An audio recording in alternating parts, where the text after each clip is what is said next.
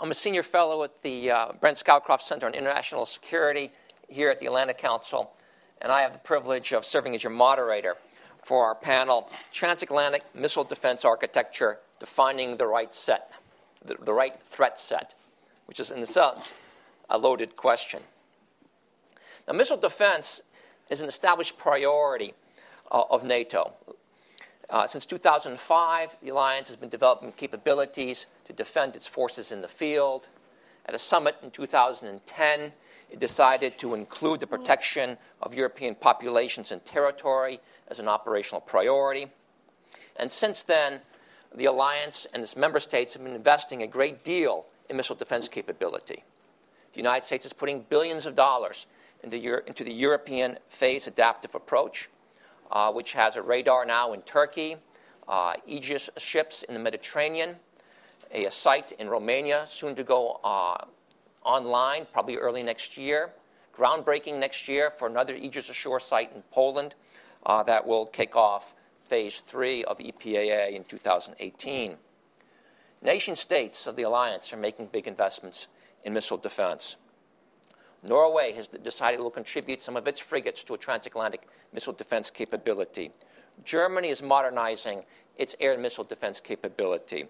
Poland recently decided that it wants to attain Patriots, a five to ten billion dollar investment to develop its own first air and missile defense capability.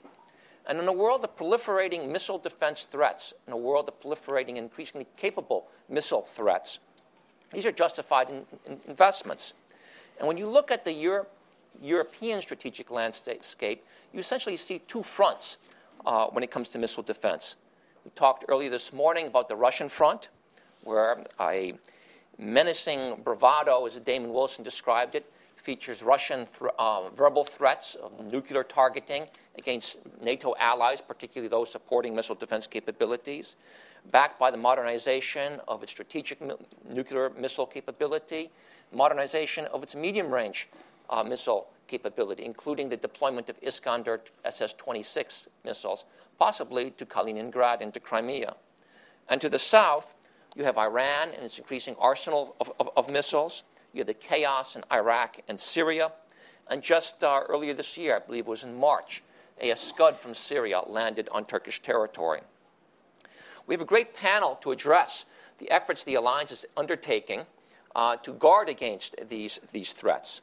Uh, to my immediate left, I have Frank Rose, the Assistant Secretary of State for Arms Control, Verification, and Compliance at the Department of State. He's been in that position since December of 2014. And prior to that, he was serving as a Deputy Assistant Secretary of State for Space and Defense Policy.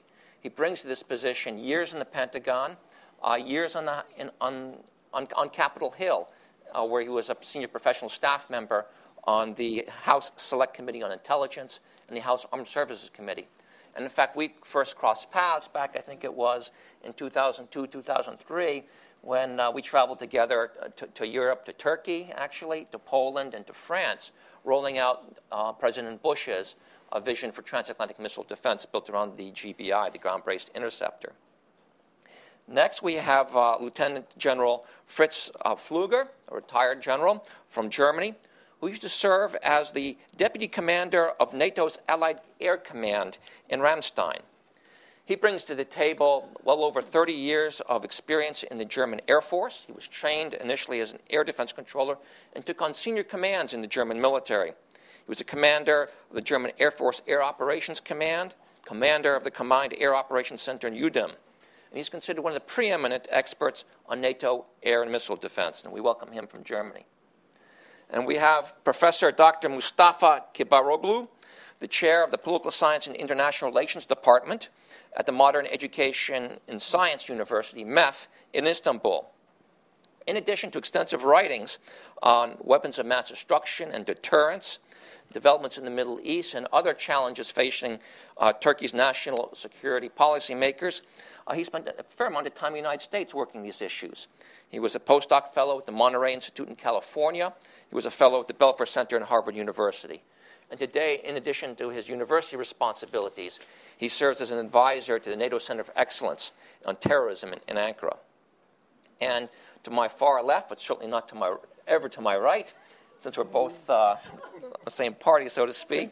We have Heather Conley, the Senior Vice President for Europe, Eurasia, and the Arctic, and the Director of the Europe Program at the Center for Strategic and International Studies here in Washington. Heather and I first crossed paths in a way.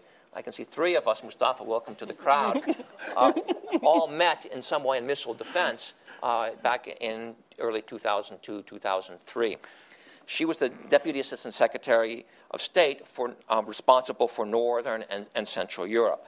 She served as Executive Director of the Office of the Chairman of the American Red Cross. And at CSIS, she's running a very aggressive set of programs addressing security, European security developments, doing very interesting scenario work on military contingents in that region. And she's a regular uh, person on some of the more prestigious networks, such as, including CNN, NBC, MSNBC, BBC, PBS, and such. So thank you all for, for joining us. Frank, we're going to turn to you Great. and get your insight on what's the progress being made and are we addressing the right threat set? Great. Well, Ian, uh, thanks again for your kind introduction and for having me here today.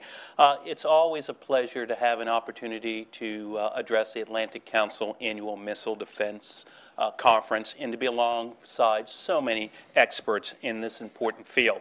Uh, today, I would like to focus my remarks on how the Obama administration has defined the ballistic missile threat and how we are cooperating with partners around the world to address this threat. I'll keep my comments brief to maximize our time to more freely engage in a discussion. The 2010 Ballistic Missile Defense Review, or BMDR, makes clear that the United States' missile defenses are focused on defending against limited missile threats to the U.S. homeland and regional missile threats to our deployed forces, allies, and partners throughout the world. The development of ballistic missiles by countries like Iran and North Korea and the proliferation of these systems around the world is what drives our threat assessment. Our deployment of missile defenses is focusing on strengthening the twin U.S. goals of deterrence and assurance. In doing so, they also contribute to international peace and stability and reinforce our nonproliferation aims. At the same time, we have made clear, both in our policy and in our capabilities, we have deployed our missile defenses uh, efforts are not intended to affect the strategic balance with Russia or China. As a practical matter, the U.S. experience with missile defense suggests that attempting to develop a comprehensive missile defense system to defend against ballistic missile attack from Russia would be extremely challenging and costly given the size and sophistication of Russia's strategic missile force and the relatively limited number of missile defense interceptors that would be available to defend against such a large force. It is to address the regional threats from the Middle East and North Korea and to enhance our regional deterrence posture that leads us to cooperate with our allies and partners in deploying missile defense systems and architectures today. For example, I just returned from a trip to the Middle East last night where the United States and the Gulf Cooperation Council, or GCC, member states have committed to develop a region wide ballistic missile defense capability, including through the development of a ballistic missile early warning system.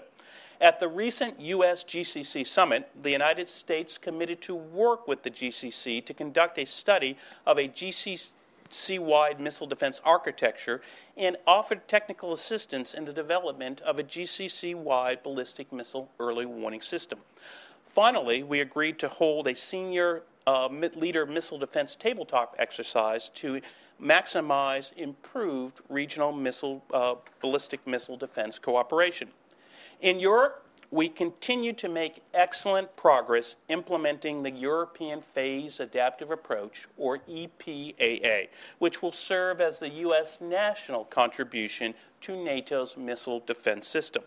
Starting in 2011 with Phase 1, we deployed a missile defense radar in Turkey and began the sustained deployment of an Aegis ballistic missile defense capable ship in the Mediterranean.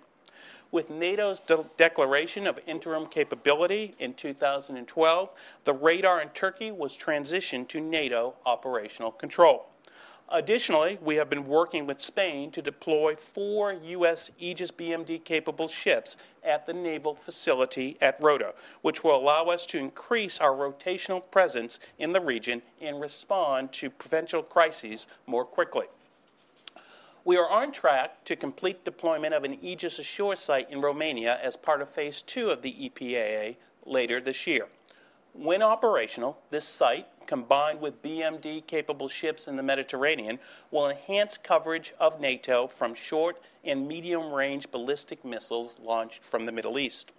Finally, Phase 3 will involve the construction of an Aegis Ashore site in Poland equipped with the new Standard Missile Block 2A interceptor. President Obama's fiscal year 2006 budget request designates approximately $200 million for the establishment of the site, including construction, which will begin early next year, allowing us to remain on schedule to have the site completed by 2018. The Phase 3 site in Poland, when combined with other EPAA assets, will provide ballistic missile defense coverage for, of all NATO European territory. In the Asia Pacific, we are continuing missile defense cooperation through our bilateral alliances and partnerships. I'd highlight that the next generation of the Aegis Missile Defense Interceptor, the Standard Missile Block 2A, which we are co developing with Japan, just completed a successful flight test earlier this month. We also recently deployed a second missile defense radar to Japan, which will enhance the defense of both the United States and Japan. Finally, over the past 20 years, the United States and NATO have offered Russia various proposals for missile defense cooperation and transparency. Russia declined to accept our proposals. As you're aware, Russia's illegal actions in Ukraine led to the suspension of our dialogue on missile defense cooperation. But prior to that suspension, Russia continued to demand that the United States provided, quote, legally binding guarantees that U.S. missile defenses will not harm or diminish Russia's strategic nuclear deterrent. These guarantees would have been based on criteria which would have limited our missile defenses and undermined our ability to protect ourselves, our deployed forces, and our allies and friends against an evolving and growing ballistic missile threat. The 2010 BMDR is quite clear on our policy. U.S. missile defenses are neither designed nor directed against Russia or China's strategic nuclear forces. However, by the same token, we have also made it clear that we cannot and will not accept legally binding uh, or other constraints that would ab- uh, limit our ability to defend ourselves, our allies, and our partners. The United States will continue to insist on having the flexibility to respond to the evolving ballistic missile threat. Allow me to conclude by emphasizing that U.S. cooperation on missile defense is not a one size fits all approach. Threats are diverse, and so we must so must be our solutions. We tailor our unique sets of capabilities to fit with each regional goal, uh, with each regional security environment, stretching from Europe to the Asia Pacific region. And as more actors develop sophisticated ballistic missile capabilities, it is incumbent upon us to take the appropriate steps to defend the U.S. homeland, our deployed forces, and our allies and partners. I can personally attest that our diplomatic engagements the last six years have made us and our allies better equipped to meet the threats of today and nimble enough to respond to what threats may lay ahead. Thank you very much. Thank you, Frank. Let me just ask a quick question because you brought into a discussion on Europe, the GCC, and your yeah. trip to the region last week. Do you envision a linkage between NATO's uh, transatlantic missile defense architecture and that that is evolving between among the GCC countries?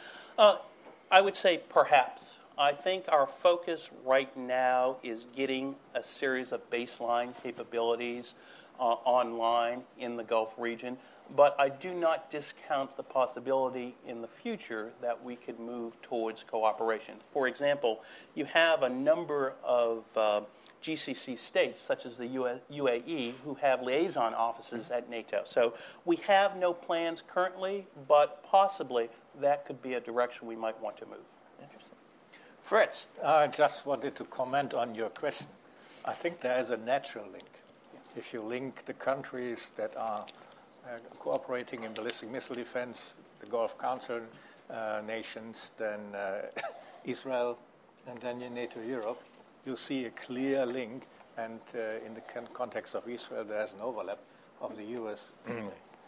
European Command's ballistic missile defense mission and NATO's missile defense mission. It's a natural overlap. Yeah. But let me push you to go on next, because Frank gave a, uh, a, good update on the progress being made to date on transatlantic missile defense architecture. And in, your view, from, from Germany, from your experience as a NATO commander, in light of the, of the challenges before NATO today to the east and to the south, is this progress sufficient? Ah, difficult, difficult point. Uh, but let me um, briefly go back into the history of ballistic missile defense in NATO, Ian. And thanks again for the kind introduction. And I really feel back home here in Washington after two years of absence. Uh, uh, last time I was here in the area was 2013, leading a seminar on cyber and space in Norfolk for uh, yeah. SACT. Uh, as already mentioned, ballistic missile defense uh, was adopted uh, at the Lisbon summit in 2010 as a NATO mission, and it aims to protect NATO European territory, population, and forces against the ballistic missile threat, mainly from the Middle East. There was no particular threat highlighted in the document. The main argument was the growing proliferation which need, NATO needed to take into account in order to keep its political leverage. And then the interim capability was declared at the Chicago summit in 2012, mainly based on the US uh, European phased adaptive approach phase one capabilities, which continue to be the backbone of uh, ballistic missile defense in, in uh, NATO Europe. The TPY2 sensor in Turkey, TOA to NATO are already in peacetime, and uh, an Aegis, Aegis ship available, and of course, NATO C2 command and control at Ramstein. Uh, I would like to underline that ballistic missile defense, as adopted by NATO, is a mission in which 28 should and will and do support each other in that mission, and that it is a mission which demonstrates NATO's shared commitment in that mission. Uh, NATO is now approaching the next step in capability development. Uh, it was mentioned that the Aegis Ashore in, in Romania will most probably be uh, technically ready uh, at the end of the year.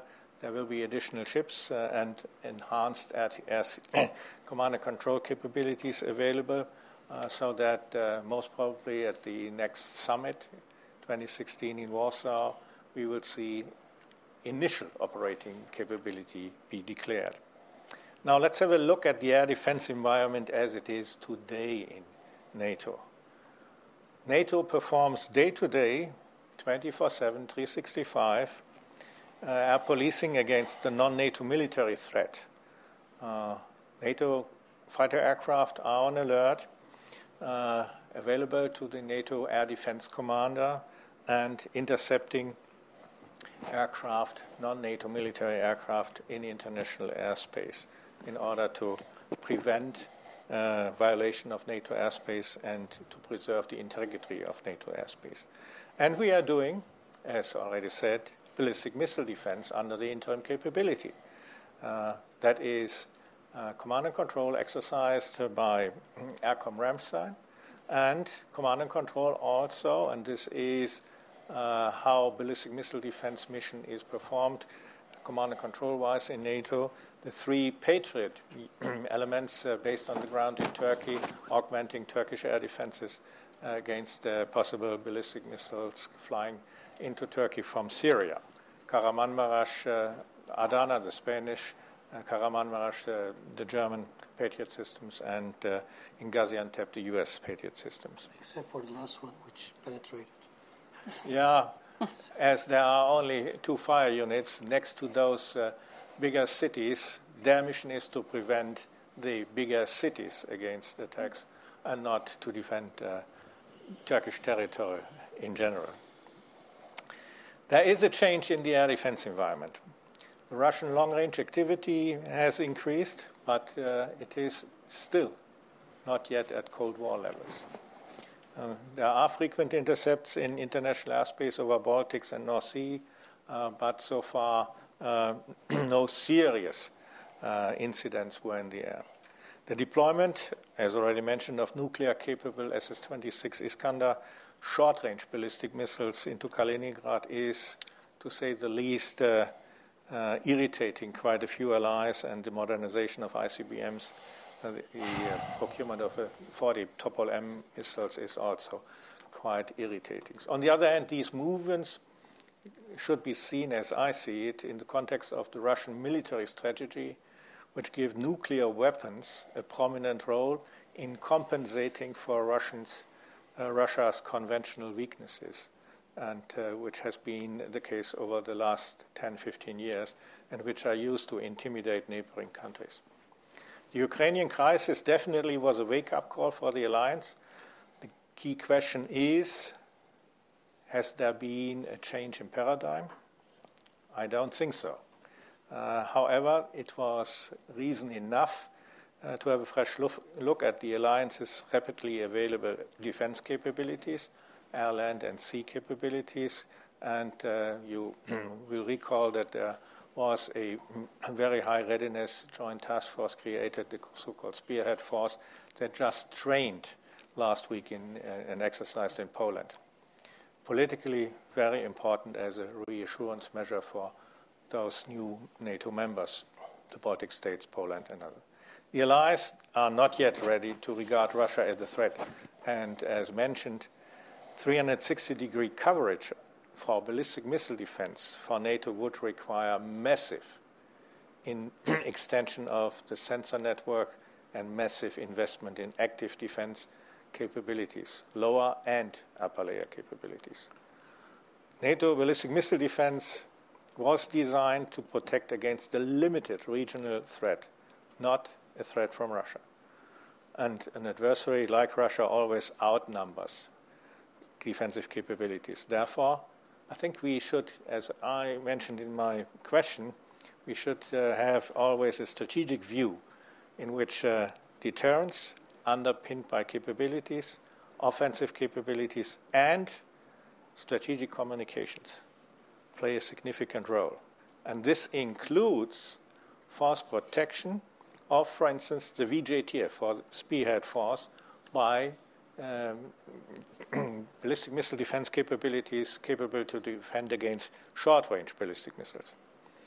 And final point, as there are some nations considering to buy national ballistic missile defense capabilities, they should keep in mind that the architecture in NATO Europe calls for an integrated system which requires all these systems being integrated into a single system commanded and controlled by one single C2 node at Ramstein. And this is really important to be kept in mind that uh, those systems, whichever are bought by the nations, are capable of integrating into the system uh, so that the system can continue to function as an integrated system. And a final political point we should not forget Russia is needed to solve critical issues in NATO Europe's neighborhood, and the clue must be found to reopen the communication channel to Russia.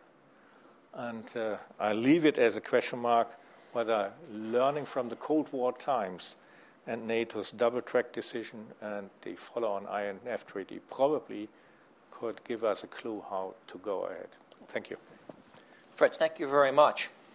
Mustafa, let me ask you because you raised the uh, issue about the Scud dropping into, into Turkey. Do you feel that uh, Turkey feel, does Turkey feel, in your, in your view, is the alliance playing, paying enough attention to the southern threats, the southern missile threats that confront the alliance? And how does that relate to the debate that seems to be going on in the Turkish government over the air and missile defense system it's trying to develop? And here, of course, I'm talking about its consideration of a Chinese air and missile defense system. Thank you. I believe this is the crux of the matter. But first of all, I would like to thank you for the invitation and for the nice introduction. It's a great pleasure and privilege to be here to speak to before such a distinguished audience and with this highly distinguished panel. Well, uh, before answering your question, I would like to just give a little bit of background information about how Turkey looked at the missile defense issue over the past couple of decades at least, and maybe not all of you know people here be familiar with uh, Turkey's uh, geopolitics. Well, to our south we have uh, failed states, non-states, so-called rogue states. To our north we have the you know little green man, as you know mentioned once. There's this hybrid war going on, and to our east we have Iran. I don't mention the rest of Turkey's neighborhood because we are, at least for the time being, uh, uh, relatively better relations with our other neighbors. Well, uh, Turkey has always been, therefore, uh, interested in having uh, uh, elaborate air defense systems, especially starting with the 1991 Gulf War, having seen the not necessarily the numerical performance, but how, the, how generals have seen on the screens of t- their TVs uh, the Patriots uh, shooting some of the incoming uh, missiles. And since then, there was some sort of a, a rapprochement between, with this particular issue, with respect to this particular issue between Turkey and the United States, with the issue of HIPOL. Um, uh, uh, buying or somehow deploying uh, Patriot anti-ballistic missile systems. And in due course, Turkey, Israel, U.S. have been engaged in some trilateral talks about the possibility of Turkey, uh, U.S. and Israel cooperating in the de- development of Arrow 2, which has uh, not uh, come to an end, at least from Turkey's perspective. So um, that was part of the uh, uh, issue, but also during the 1990s, uh, there was some concern on Turkey's side with respect to the development of United, U.S. national missile defense because of the uh, adamant opposition of the Russians as well as Chinese, because Russia threatened with uh, not uh, living up to its commitments with respect to the INF, uh, because of these missiles threatened Turkey. China threatened with relaxing its uh, export controls, which would end up in you know, some of the sensitive material falling into the hands of the states or non-states around Turkey's neighborhood. But um, Turkey has always been willing to have this uh, or be part of the missile defense system. And in the run up to the Lisbon summit in 2009, which has been mentioned here, there were some uh, uh um, accusations about Turkey of uh, like dragging its feet or uh, uh, blocking a, a, consensus decision within the alliance, which was not the case. Turkey had a number of expectations from the missile defense. The I mean, NATO shield or the missile shield, uh, Turkey wanted to have uh, this system to cover the entire uh, uh territory of Turkey. Um, Turkish authorities wanted this. Uh, our former prime minister, now President Erdogan, uh, made it a, a, condition for the missile shield not to cover Israel. That was another issue. And also, Turkey was sensitive about naming the names of countries that, that would be that could be mentioned in the document, which was, as has been mentioned here, it was uh, not the case because Turkey did not want to give uh, Iran the pretext of being mentioned in the text, and therefore justification for development of its further development of its uh, ballistic missile capabilities. But uh, at the Lisbon summit, uh, problems have been solved, and Turkey agreed uh, to the deployment of the radar system in Kürecik now, which is operational since 2012, uh, concomitantly uh, with the Chicago summit. But this is just part of the issue. And, and coming uh, to your question, Turkey wants to have a nationwide air defense system, not only against the ballistic missiles, but also against the air power uh, capabilities in the hands of all of its neighbors. Um, uh, therefore, launch a bid. And in launching that bid, Turkey uh, d- determined four major criteria out of um, among many others. Uh, these four uh, criteria were um, technology transfer, uh, joint investment and long-term partnership, uh, quick delivery, so to speak. I mean, uh, this first couple of uh, battalions to be deployed as soon as possible, and also should be affordable and cheap. So, out of the bidders, consortium that have been part of the you know this bid, uh, Chinese company seems to have uh, made the best offer in many respects. And uh, well, this is this, the process is still going on. It is not uh, finalized. And uh, I had a chance to talk with the current Undersecretary of uh, Turkish Defense Industries, as well as former uh, Undersecretary as well as other uh, uh, technical and professional people at the Turkish Undersecretary of Defense Industries. Well, um, I think the problem lies at sharing technology because uh, when looked at the issue from, uh, of course, the alliance perspective, one would expect Turkey to choose uh, the, um, either the Eurosam or the Patriot, the offer allies at least, and that would probably leave no pro, you know issue or no concern in the minds of our Western allies that there will be compatibility problem, and also maybe more important than that, uh, there is uh, serious concern in the West. And when I talk this, uh, uh, talk about this with my colleagues and, and, and, the professionals over the last couple of years, uh, in different fora at the headquarters of NATO, in, in com- conference of, of, panels like this, like this, the West is concerned about a serious leakage of sensitive information if and when Turkey deployed the Chinese system uh, uh, all over Turkey. Uh, Turkish authorities, technicians, professionals really, um, you know, are convinced that Turkey can produce a secure interface between the NATO system and the Turkish national system. But this is, after all, a political issue, and I, I don't think we are, um, Turkish authorities are able to convince uh, their Western counterparts that there will be no leakage even if uh, uh, technologically proven or could be proven by the Turks. So, um, but what I see uh, in my conversation with the Turkish authorities that um, this is the very heart of your question. I mean, does Turkey feel uh, confident, or uh, does Turkey think Turks think that European allies understand Turkey's concern? No, uh, this is the crux of the matter, as I said at the beginning, because most Turks, if not all of them, uh, uh, keep telling me the same thing. Our Western allies do not understand the change in Turkey's security needs as well as the change in Turkey's uh, abilities as well as expectations and its uh, future role in the region. And also, uh, they still keep uh, seeing Turkey as it was during Cold War years, as a client, as a customer, nothing more than that.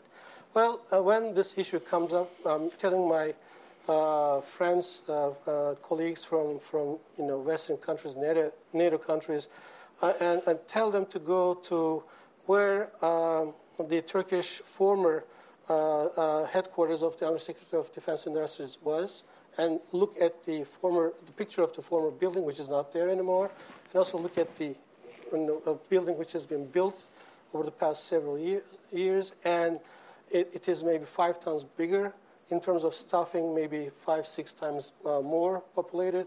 And in terms of budget, maybe 10 times more. And also in terms of the uh, uh, uh capacity uh, of the projects, maybe even more, 10 times bigger. So Turkey aims at becoming, of course, it's a difficult thing, but becoming self-sufficient to the extent possible in terms of uh, you know, uh, deploying its own uh, defensive capability, but also become, wants to become a key player. Uh, in the defense uh, industries market. So, uh, in that respect, I think the, the key issue is the technology transfer, which the U.S. authorities are quite seemingly reluctant in terms of meeting Turkey's expectation. That, although there are some examples with other countries like Japan, like Sweden, like uh, Spain, Portugal, and other countries are allies. So the expectations, maybe I can uh, give some quotations from my conversation with the authorities and in the next round. So, in short, the Chinese option is still in play, even though it would risk potentially denying Turkey the benefits of NATO's air missile defense architecture.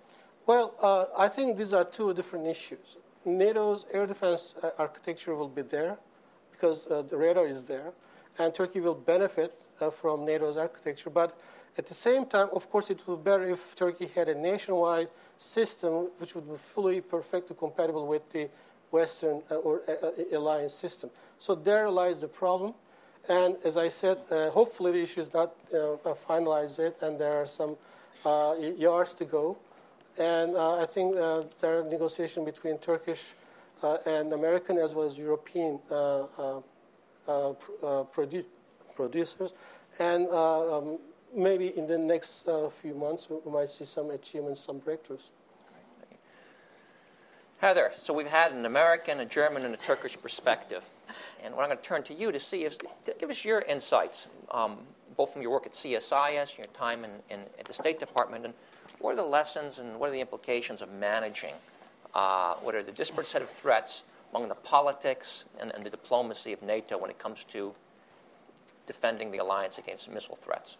Well, Ian, thank you so much. It's great to be with everyone, and thank you all for such great comments. Um, before we began, we were sort of chatting out in the hallway, and it, it, everyone's beginning with, you know, the brief history of, uh, because any debate and discussion that's gone on for 13 years, and this conversation began in 2002, a very different conversation. This was about GBI, uh, long range, U.S. protection. Uh, it was very difficult bilateral conversations with the Polish government, the Czech government. Slowly, we began to NATOize, that's sort of my verb, NATOize this idea and thinking. And then in 2009, we shifted significantly. Uh, now, this was about short and medium term uh, range missiles. This was about protecting Europe and our allies.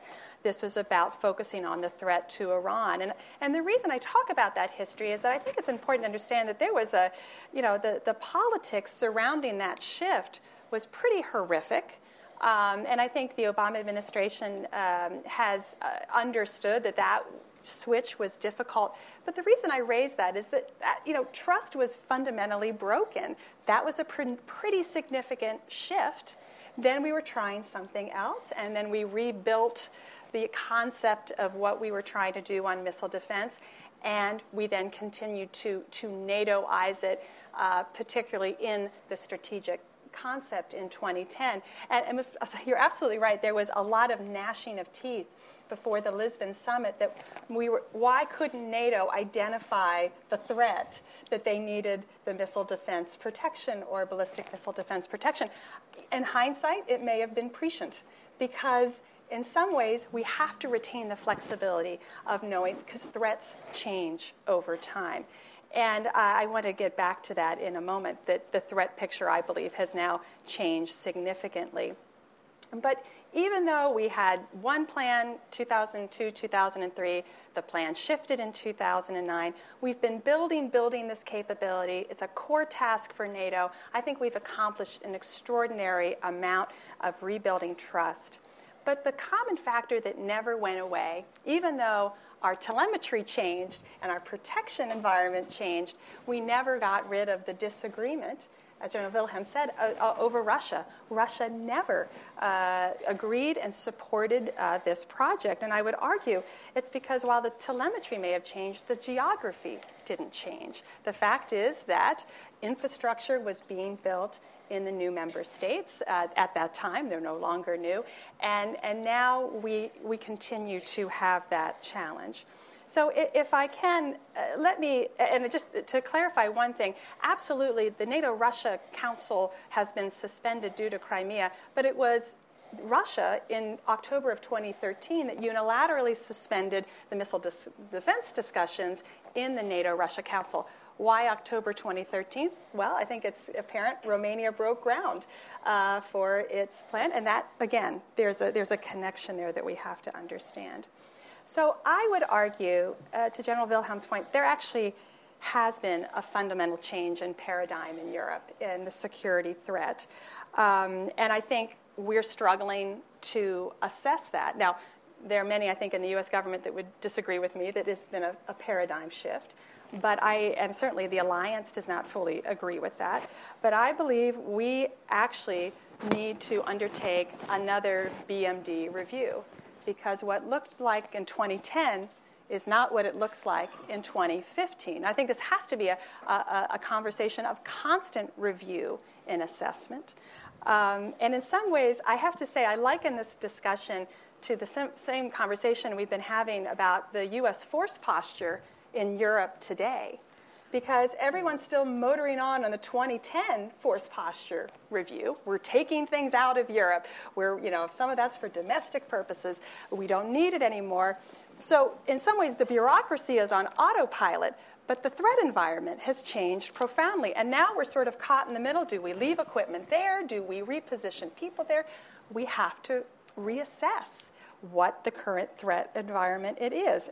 Certainly, not only to the east and Russia, but w- Iran, whether there's an, an agreement or not an agreement, their regional picture has deeply disturbing and troubling signs of regional instability. What does that mean for the alliance? So eh, we need to fundamentally rethink this. Um, and I would, I would argue this will be a very uncomfortable conversation with our allies. This assessment and review will be very uncomfortable for exactly what uh, General Wilhelm noted. No one wants to go back to a Cold War setting. No one wants to do this. Um, however, I think we have to very, in a sober way, reflect on the changes. What does the ally? What do the allies need to do to um, to understand the assessment and to respond to it in a in a clear and transparent way? Let's also uh, make no mistake. Russia is going to continue to raise the stakes in this area. Exactly, I think absolutely right. Uh, the, the nuclear question is being more pronounced because of conventional uh, challenges, but that makes this even more important that we need to have a NATO conversation about this. And I think Secretary Carter's very important visit to Europe and the defense, the NATO defense ministerials uh, meetings uh, yesterday are very foundational in saying we need a new look at the nuclear doctrine. Very controversial, but I think NATO has to make some moves before next year's Warsaw Summit because we're only, I believe, I hope I'm wrong, but I believe we're only going to see the threat environment grow towards the east. Yes, it's bluster uh, from uh, you know Russian officials, but I think there's some things on the ground we really need to look at. Quite frankly, NATO is a bit rusty on this. We're reluctant, we're, we're reactive, and we, I understand, and we should understand that. We need to rethink our posture. We need to get Russia back into the OSCE principles of military exercise notification. We have to get Russia back to that transparency that is absolutely vital to return to the two track dialogue that General Wilhelm was talking about. But this is a non negotiable issue. We have to get them back. So I think NATO is in a good place right now, but it has to have an honest discussion among the 28 countries. What is the threat, both from the East and the South? I think there has to be a reassessment on the BMD question. And quite frankly, there may have to be significant new investments. That may be the outcome of the review. But, um, Frank, I, I, think with all due respect, when we talk about the threat, and you're talking about Iran and North Korea, we have to put Russia into that conversation. We don't want to be here, but we have to understand it. And I think the alliance uh, is strong enough and united enough to at least have that discussion. Thanks. I'm going to ask Heather one question, then yeah. I want to turn yeah, to no, Frank and, and, Fritz because no. I see you're eager to yeah. jump in. and so the debate begins. But just to add a touch of clarity to what you're saying, Heather, it sounds like you're saying that we need to rethink um, NATO's missile defense program to give it extra punch against emerging Russian capabilities, if not current missile, missile capabilities. And then, second, that we need to either adjust or complement EPA, the European yes. Phase Adaptive Approach, so it can better address threats to the East. Is that said perfectly, absolutely. And as I said, there's not agreement. In fact, I think we're struggling with the assessment ourselves. We're being, demo- you know, a lot of capabilities have been demonstrated. We haven't focused enough on Russia's military modernization program. Um, a lot of it's aspirational. Uh, it may not be followed through, but we have to understand it. And then, as an alliance, make some calculations on what investments are required um, and, and where we need to do that. I think we can't just close our eyes and hope this just gets better tomorrow. I think we have to be mature and sober enough to make an assessment and make a value judgment on what needs to be put into place. Well, it's interesting. I'm turning, turning to Frank because Frank, Fritz, and Mustafa all gave very impressive presentations, but there was a slight avoidance, I would say almost, of the threat posed by, by Russia. Yeah. I mean, listening to what Heather says, she makes a good case. Shouldn't the alliance be spending more time and more explicit time and perhaps directing more resources to the ballistic missile threat posed by Russia in light of its conduct in, in Eastern Europe, its, its current deployments, its modernization efforts, mm-hmm. and of course its threats? Well, Ian, what I would say is that at the top level, I agree with Heather, is that we, given recent events, the alliance needs to take a hard look at its security posture with regards to Russia. And we are doing that internally within the U.S. government and at NATO. Where I would disagree with her a bit, and I talked about that in my opening statement, is based on our previous experience, it would be very difficult technically and from a financial point of view to develop a missile defense capability to uh, defend against Russia's ballistic missiles, number one. Number two, there is no political consensus within the alliance to do that. Number three, our policy remains the same is U.S. missile defenses and NATO missile defenses are not directed against Russia, nor do they have the tech- technical capability to deal with advanced, very advanced Russian systems. But at the top level, I agree, is that there have been changes on the ground. Therefore, we need to adjust appropriately. And again, there is an internal U.S. review looking at this, and NATO is taking account for this as well. Fritz? Uh, thank you, Ian. Uh, two comments. Uh, Heather, thank you very much for, for your thoughts, and uh, I'm especially grateful that, at least uh, to my understanding, you picked up some of my thoughts during my presentation.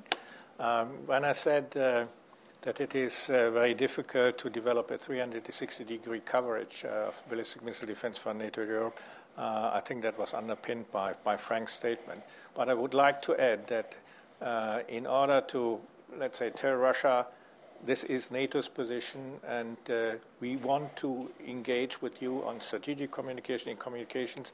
But you should, you, Russia, should understand that there are red lines and that NATO is willing to invest and deploy capabilities that might be required for crisis management. And that includes, and I think I'm, i made it clear, that includes protection of the VJTF and the NRF probably deployed in as a crisis ma- um, management mechanism in, into the area with ballistic missile defense, air defense capabilities. And when you look at the overall architecture, I come back to a point, Mustafa, that uh, you probably will not like to hear, but I want to underline that NATO, the political leaders in NATO, have given SACEUR the responsibility to protect in peacetime alliance territory against an air defense threat. And that includes everything. And what Turkey is doing at the moment, and from an operational commander's position, I do not like it, is trying to build up something nationally underneath that big umbrella.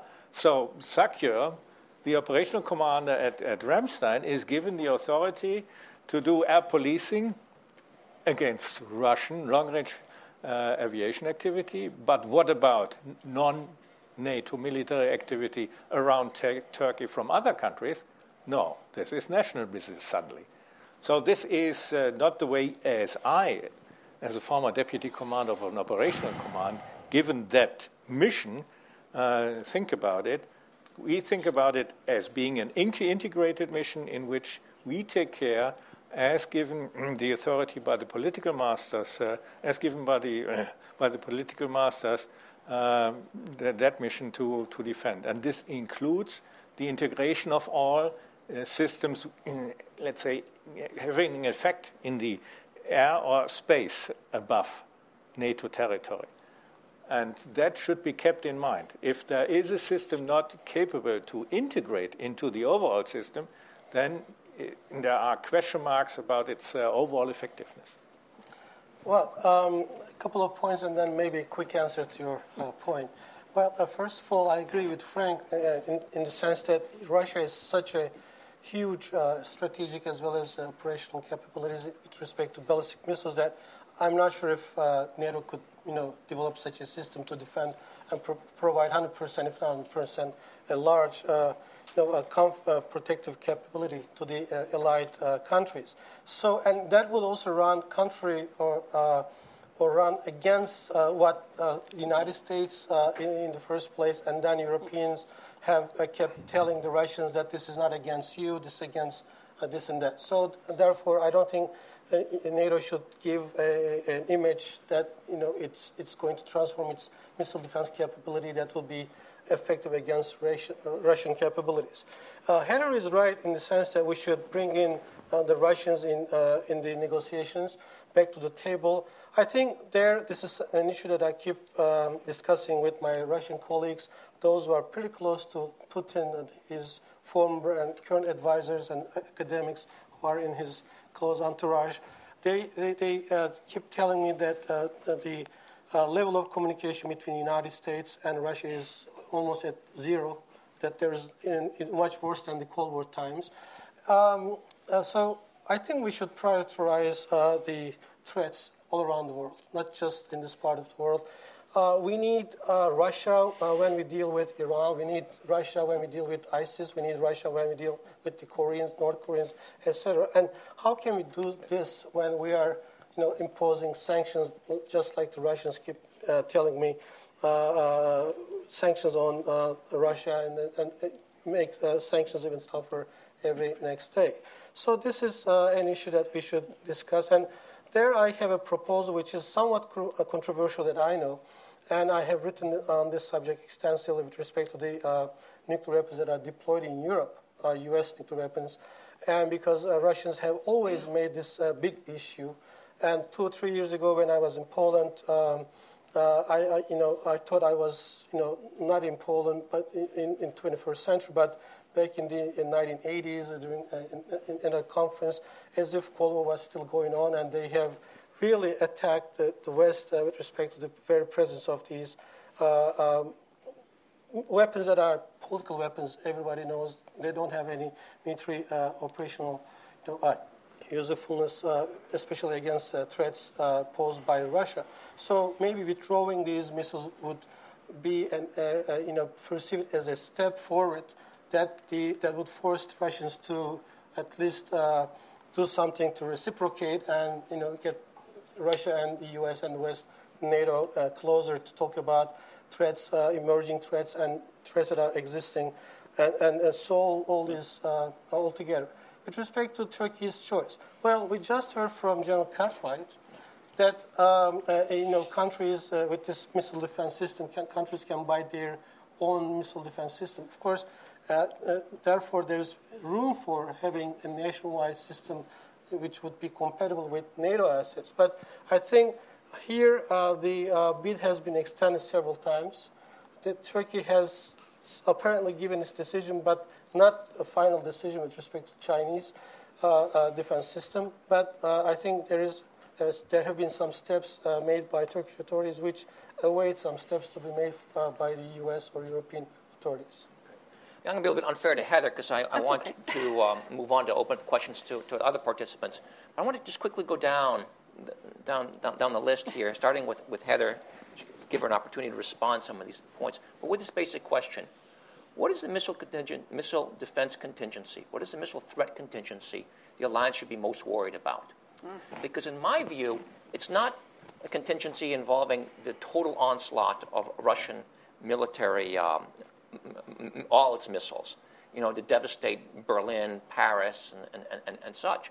It's really the limited use of the capabilities that come with missile, uh, ballistic missiles speed, accuracy, firepower to shut down certain capabilities along NATO's eastern periphery uh, for a limited land grab. The other contingency that would keep me alive, keep me awake at night, is that loose scud uh, to Turkey's south because that's where the chaos is, or most of the chaos, much of the chaos of the world is today. And we saw a bit of it uh, hit Turkey actually this spring. So it's a limited contingency in which missile defense could actually play a very important role, and I think the alliance has the resources to do it, but just isn't really planning for it. Heather. Yeah, um, I, I, think the, from the threat from Russia, I see it as absolutely the nuclear blackmail question. You know, whether it would be a, a quick seizure of territory and ensuing uh, for peace with nuclear weapons. That's obviously the nightmare, worst case scenario. I mean, we've seen rhetorical nuclear blackmail warning the Danish government uh, that if they even inch closer, they're you know going to be very susceptible. I think this rhetoric is only going to ratchet it up, ratchet up, and so we have to decide: oh, it's just bluster, or are they going to be moving components in to be able to make that a reality? This gets back to the need for transparency notification. We have to get back to the basic rules and to open those channels of communication so we don't misunderstand. Because right now it's awfully hard to listen officially uh, to what's going on and not develop a much more robust uh, system. So I agree with you from the east as well as from the south. Two quick questions, and this is the part that just, you know, the frustration mounts because you're absolutely right. If we, if NATO were to decide, look, we have to now consider Russia as a potential uh, missile uh, threat. We, it's a self fulfilling prophecy of what the Russian government has been banging on us for a decade plus. This is about us. This is about us. We've always known it's about us. Well, now you've made it about Russia. I, and, and, you know, yes, I feel frustrated by that, but I don't think that should limit us from recognizing and assessing soberly what that threat actually is. And Frank, I am delighted that there's a parallel review going on both with the U.S. and with NATO. I think, again, we, if we don't have the courage to even make an honest assessment, then boy, we got big, bigger problems than what we're talking about. But the problem is there's sometimes a review process that goes on for perpetuity, and I would argue the, the administration has had a Russian policy review that's gone on, I think we're at 15, 14 months, because we're reviewing because it's really hard to take really tough steps. So I just, the review needs to come to a, a point where there is a, um, a conclusion and then action taken. And I know I, I, say that knowing how incredibly difficult that is, both within the US government and within the, uh, the alliance. Finally, I just would say one thing, and, and I understand this is really hard. This is really expensive, and this is just a difficult process to get your arms around. But again, it, if we can't attack this, it sort of hollows out Article 5. And this is, you know, in some concerns why Poland is sort of creating a more robust national presence. There's a tension there if we say, gosh, we just can't do it. We just can't do it. That leaves some questions about viability down the road. I know that's not what we're talking about, but I'm just saying if we sort of are defeatist about this, then that does send a message that we just, golly, this is a threat too big for us to, to challenge. Mustafa, what contingency keeps you up at night? Well, actually, a, a, ballistic missile coming from Syria tipped with chemical weapons. Um, because, well, chemical weapons, Paul is here, Paul Walker, ambassador, uh, can tell you more about the situation, but I think we, we, no one can at the moment be 100% sure that there is no a bit of chemicals left in, in Syria uh, yet. And there was one missile which has penetrated air, uh, air defense systems. Uh, well, uh, currently, uh, you know, uh, protecting the big city centers. Anyway, um, also, I would be concerned. I'm still concerned about Iran's always developing missile capabilities because Iran is taking advantage of the situation all the time whether it's under stress, whether it's uh, relaxed, uh, its capabilities have always been developed. Just look at 10 years ago, and now they are far more difficult uh, to cope with. And, and with or without NATO, in 10, 20 years down the road, Turkey will be here, will be there, uh, neighboring Iran. So Turkish uh, authorities are concerned about Iran's as well as uh, southern neighbors' capabilities. Thank you. Fritz. Uh, I would definitely agree with Mustafa that for me, the southeastern uh, portion of NATO Europe is the most irritating one because there is a multitude of risks, uh, uh, non state actors, state actors, everything mixed together in an explosive version. So I'm, I'm really concerned with that area. I think uh, Russia's rhetoric, rhetoric and, and other activities uh, are a point of concern, but more rationally approachable and I think more rationally uh, also handleable uh, on the political side. But uh, not to be misunderstood, I think we need to be firm as an alliance. Russia needs to understand, I repeat it again, the red lines for the alliance, that Article 5 is definitely something that is maintained by the whole alliance and that the allies will stand together in the defense and thus let's say, rhetoric by the incoming chairman of the military committee that the Baltic states will be overrun in two days is not a good one. Because I still believe that uh, uh, NATO standing together under Article 5, and I, I, don't have any doubt that NATO will stand together under Article 5, will also tell the Russians, okay, this is an endeavor that goes definitely too far. And we should tell the Russians, if you try to do it, we go beyond the Baltic states. Watch it. Uh, so that is, when I said, uh, talking about red lines. So we will not. Uh, Frank. Thank you, Fritz. That's a good hard ending. he likes it. uh, I would say, from my perspective, the biggest concern is on NATO's southeastern flank. Uh, you have Iran uh, which has the largest inventory of ballistic missiles in the Middle East. They are continuing to develop and deploy these capabilities, and I would say uh, it is imperative that as long as Iran continues to develop and deploy ballistic missile capabilities, the U.S. will work with our friends and partners in the region to develop effective missile defenses to deny them any advantages from those ballistic missiles, whether they be military or political. Uh, secondly, I think when we think about the East, we also need to remember that NATO and the United States have a broad range of deterrent capabilities. And I'll come back to the point I made earlier. We need to be very realistic about the technical capabilities of our missile defense systems, number one.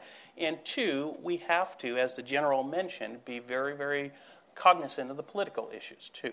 You know, for 15 or 20 years, we have been going around saying that our missile defenses are not directed against Russia. If we were all of a sudden uh, to change that policy, uh, that would fundamentally give the Russians a political victory to say, this is about us. We've been telling you all, all along. So we need to be cognizant of that. Thank you. I'm going to open it up and uh, just ask people who have questions to be, just give me us your name, your affiliation, go right to the question so we can save time. Questions? Who's done? Ma'am? Nisu Gören, University of Maryland. My questions are to Assistant Secretary Rose. As you would like to always emphasize, it's going to be phased and adaptive. Yep. So, what can we expect in recent changes of the threat calculus to increase in the plans? Could we expect to see more THAAD systems, for instance, just because you just came from the Middle East, probably from Qatar? And my second question is about the Black Sea. The Aegis platforms have been to the Black Sea, but the backbone of the system has always been the Eastern Mediterranean. In case of an escalation, or even without an escalation scenario, could we possibly see an Aegis presence in the uh, Black Sea? Thank you. Great. Thank you. Great, um, question. Great question. Two very good questions. Uh, uh, the first part, phased and adaptive. Fully agree. Uh, we will adapt our systems as the threat evolves. Uh, and that's what we have been doing over the past several years. So the bottom line is as the threat changes, we will have mobile and transportable capabilities that can swing as the threat evolves. Uh, with regards to the Black Sea, uh, the United States has no plans to permanently deploy Aegis missile defense capabilities in the Black Sea. Uh, we follow the Montreux Convention, which prohibits us from deploying things on a permanent basis. But if contingencies required, we have the capability to send Aegis ballistic missile defense capable ships into the Black Sea. And as you know, there have been several occasions in which we have sent those ships in the Black Sea for other missions because it's also important to note that our Aegis BMD ships are multi mission ships. So the bottom line is no plans to, de- uh, to permanently deploy Aegis BMD ships in uh, the Black Sea, but should a contingency require it, we can send capabilities there to help defend our allies against the ballistic missile threat. Mustafa, you want to add to that? Well, actually, the Would important Turkey thing like is, to yeah, use because capability the Montreux ships Con- in the Black Sea? Yeah, I mean, Montreux Convention is, uh, Convention is something that Turkey pays a lot of attention, and during the 2008 uh, you know, crisis between Georgia and uh, Russia, Turkey uh, had warned its uh, uh, American uh, uh, allies, authorities, is not extending the duration, which is 21 days, and there are also some other limits, limitation with respect to tonnage. So. Um, the, the Montreux Convention is important in the sense that Turkey and Russia are on the same page, and although there are some uh, proposals which have not been officially uh, put on the table by uh, Bulgaria, by Russia, by Romania, but people are concerned if the Montreux Convention is open to discussion, it may not be put back again and something that would represent a consensus situation, which is already sensitive an issue. So therefore. Uh, I'm glad to hear from Frank that the U.S. does not have, at least for the foreseeable future, to permanently station uh, uh, naval uh, surface ships in the Black Sea. Okay. Next. Sir?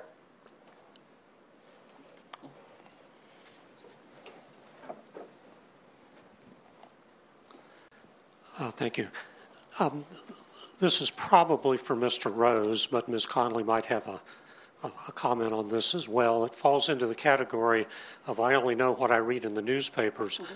But two weeks ago, I read of Secretary of Air Force uh, James's comments while I believe at the Paris Air Show um, about the role of Russia as an evolving threat. Uh, two mornings ago in this room, uh, we listened to uh, uh, asked Chairman Thornberry talk about a strategy for America, which talked about the emergence of Russia as a threat.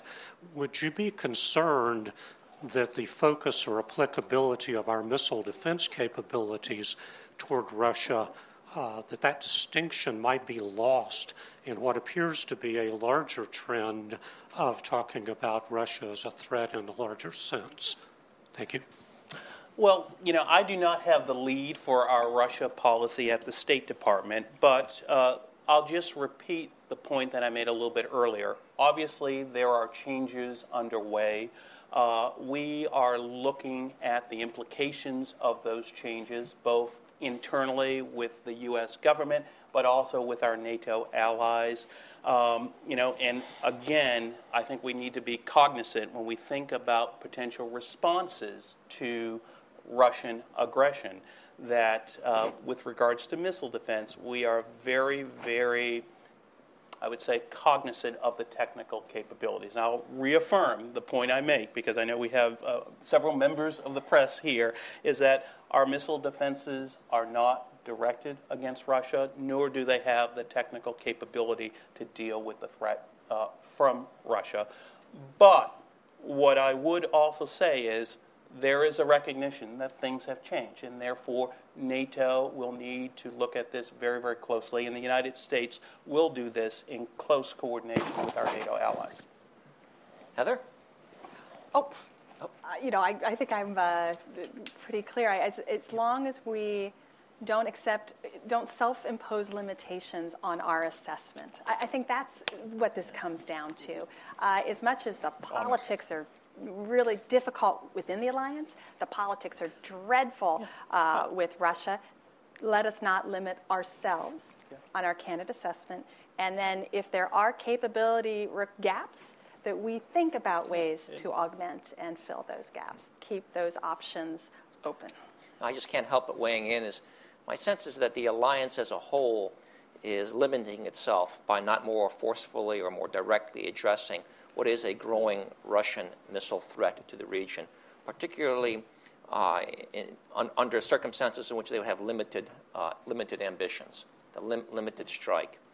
And the history of missile defense has been, in the alliance, has been one in which coalitions of the willing within the alliance have driven the missile defense agenda forward. Uh, that's clearly the case with the GBI, that was clearly the case with the EPAA. Uh, and it'll probably have to be again the case uh, on, on, dealing with the new threat environment we, we face in Europe. And the fact is that today there are allies who are making significant investments in missile defense against the Russian threat.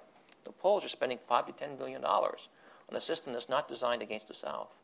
Right. But let me open up one last question, sir, in the back there.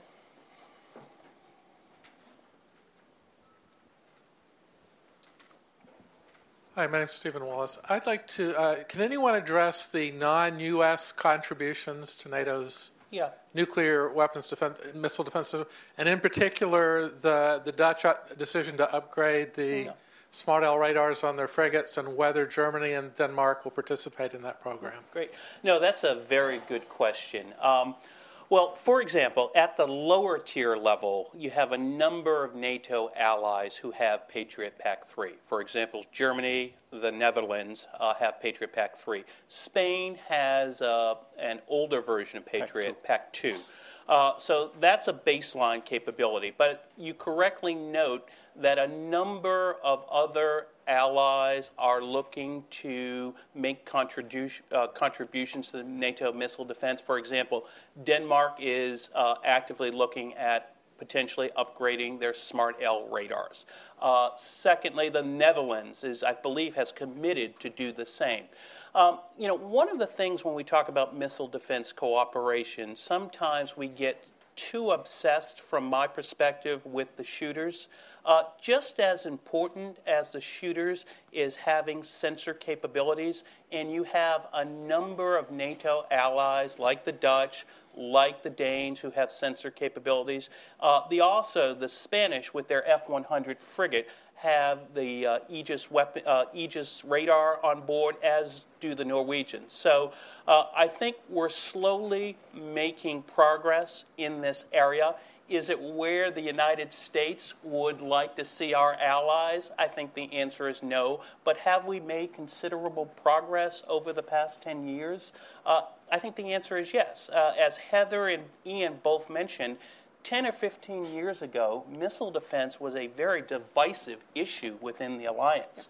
And I would say the efforts of three administrations, Clinton, Bush, and Obama, uh, have really paid dividends. We are not talking about missile defense now as a divisive issue within the alliance, but I think it is a key element of the types of capabilities the alliance needs to uh, deal with the emerging security challenges of the 21st century. And I think that was uh, made very clear in the most recent NATO uh, strategic concept. Now, before I turn to Fritz, I'd just add I think actually your administration, your team's done a great job linking those sensors networks together.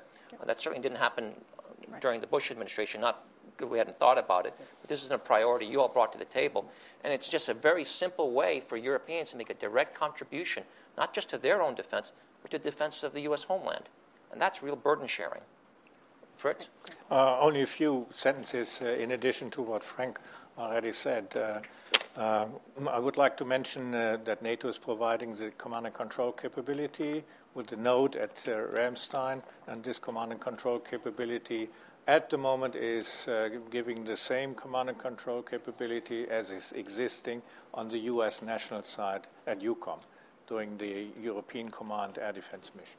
So that there is no change. And as Frank said, uh, especially the sensor contribution that uh, might become available by the modernization of the smart L radars on the European frigates uh, by the Netherlands, uh, the Danish, and probably the Germans uh, uh, will contribute greatly to enhancing the sensor network uh, being capable of detecting ballistic missile launches. Uh, and further on, there are other contributions like host nations' responsibilities by, by the Spanish, as mentioned by Frank already. In Rota, they provide the replenishment port facilities that are desperately needed for the Aegis deployed into the Mediterranean, and further other uh, contributions that are possible. And modern, modernization is uh, also at the horizon concerning SAMPT capabilities, etc. And the Dutch and the Germans committed the Patriots already in the interim capability to uh, the ballistic missile defense machine, providing protection defense uh, of the TPY-2 site in Turkey against a short-range ballistic missile threat. So you really see that ballistic missile defense in NATO Europe is a shared commitment, is uh, a mission that is undertaken by 28 nations supporting each other. I'm going to close by uh, exercising the right for Yeah, one can- last question. Can I make a, a final remark go about ahead, the situation? But gotta be brief, 'cause we're- we're yeah, tight very here. brief. I hope that Turkey will make a, a choice which will be best for Turkey and best for the alliance. And I hope you buy Patriot. Yeah, and yeah, Subtle there. buying either the Patriot or the Eurosam system, the European or the American, will eliminate not only the te- you know technical operational problems but also this political problem. But trust me, it's not an issue of uh, money. I mean, uh, the Chinese system is 3.4 billion something. Yeah, European Patriots around 5 billion. So far, Turkey has spent 6.6 billion dollars for the Syrian refugees in Turkey.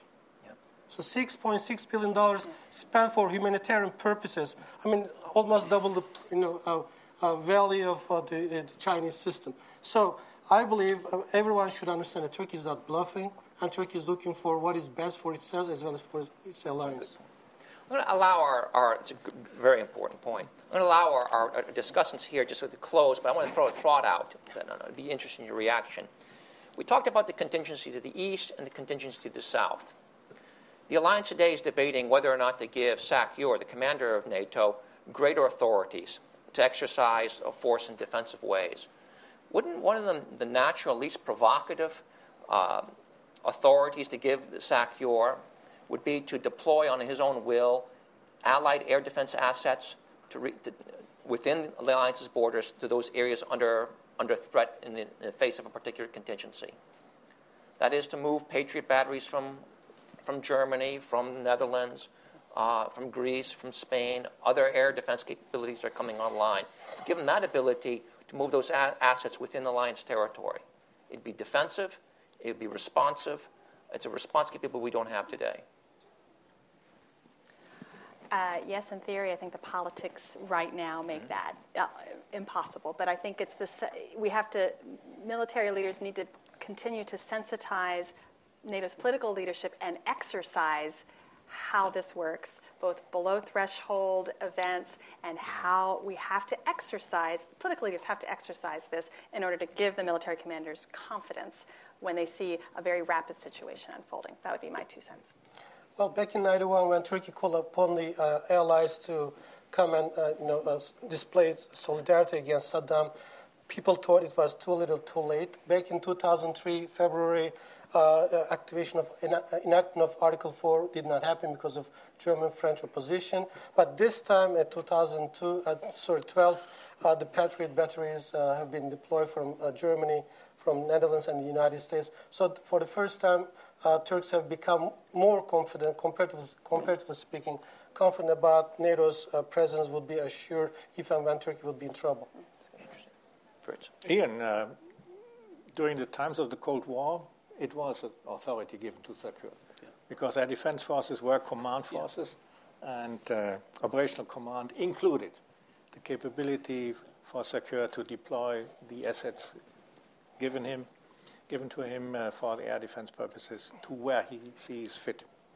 Uh, nowadays, the only capability he has under his uh, direct command is the TPY-2 radar and the air policing forces, but no air defense forces. Uh, and uh, I think it could be an idea uh, to extend again the authority to SACEUR to deploy air defense assets in accordance with indications and warnings which uh, are definitely work together in the alliance so that there is, uh, let's say, the cooperation with the allies within the NATO context, uh, how to assess indications and warnings, and then authorize SACEUR to deploy uh, defensive assets.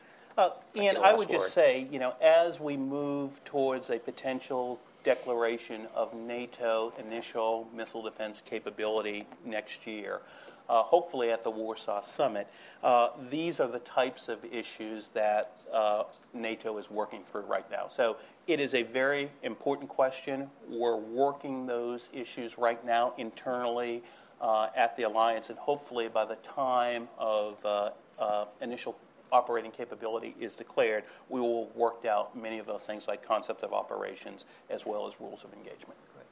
Well, I'm not going to close with any wise, word, wise words of wisdom, but uh, what I will say is I left this panel uh, certainly more informed about the progress that's being made in developing a transatlantic missile defense architecture, but a little concerned whether or not we're moving more, with sufficient haste and determination on that.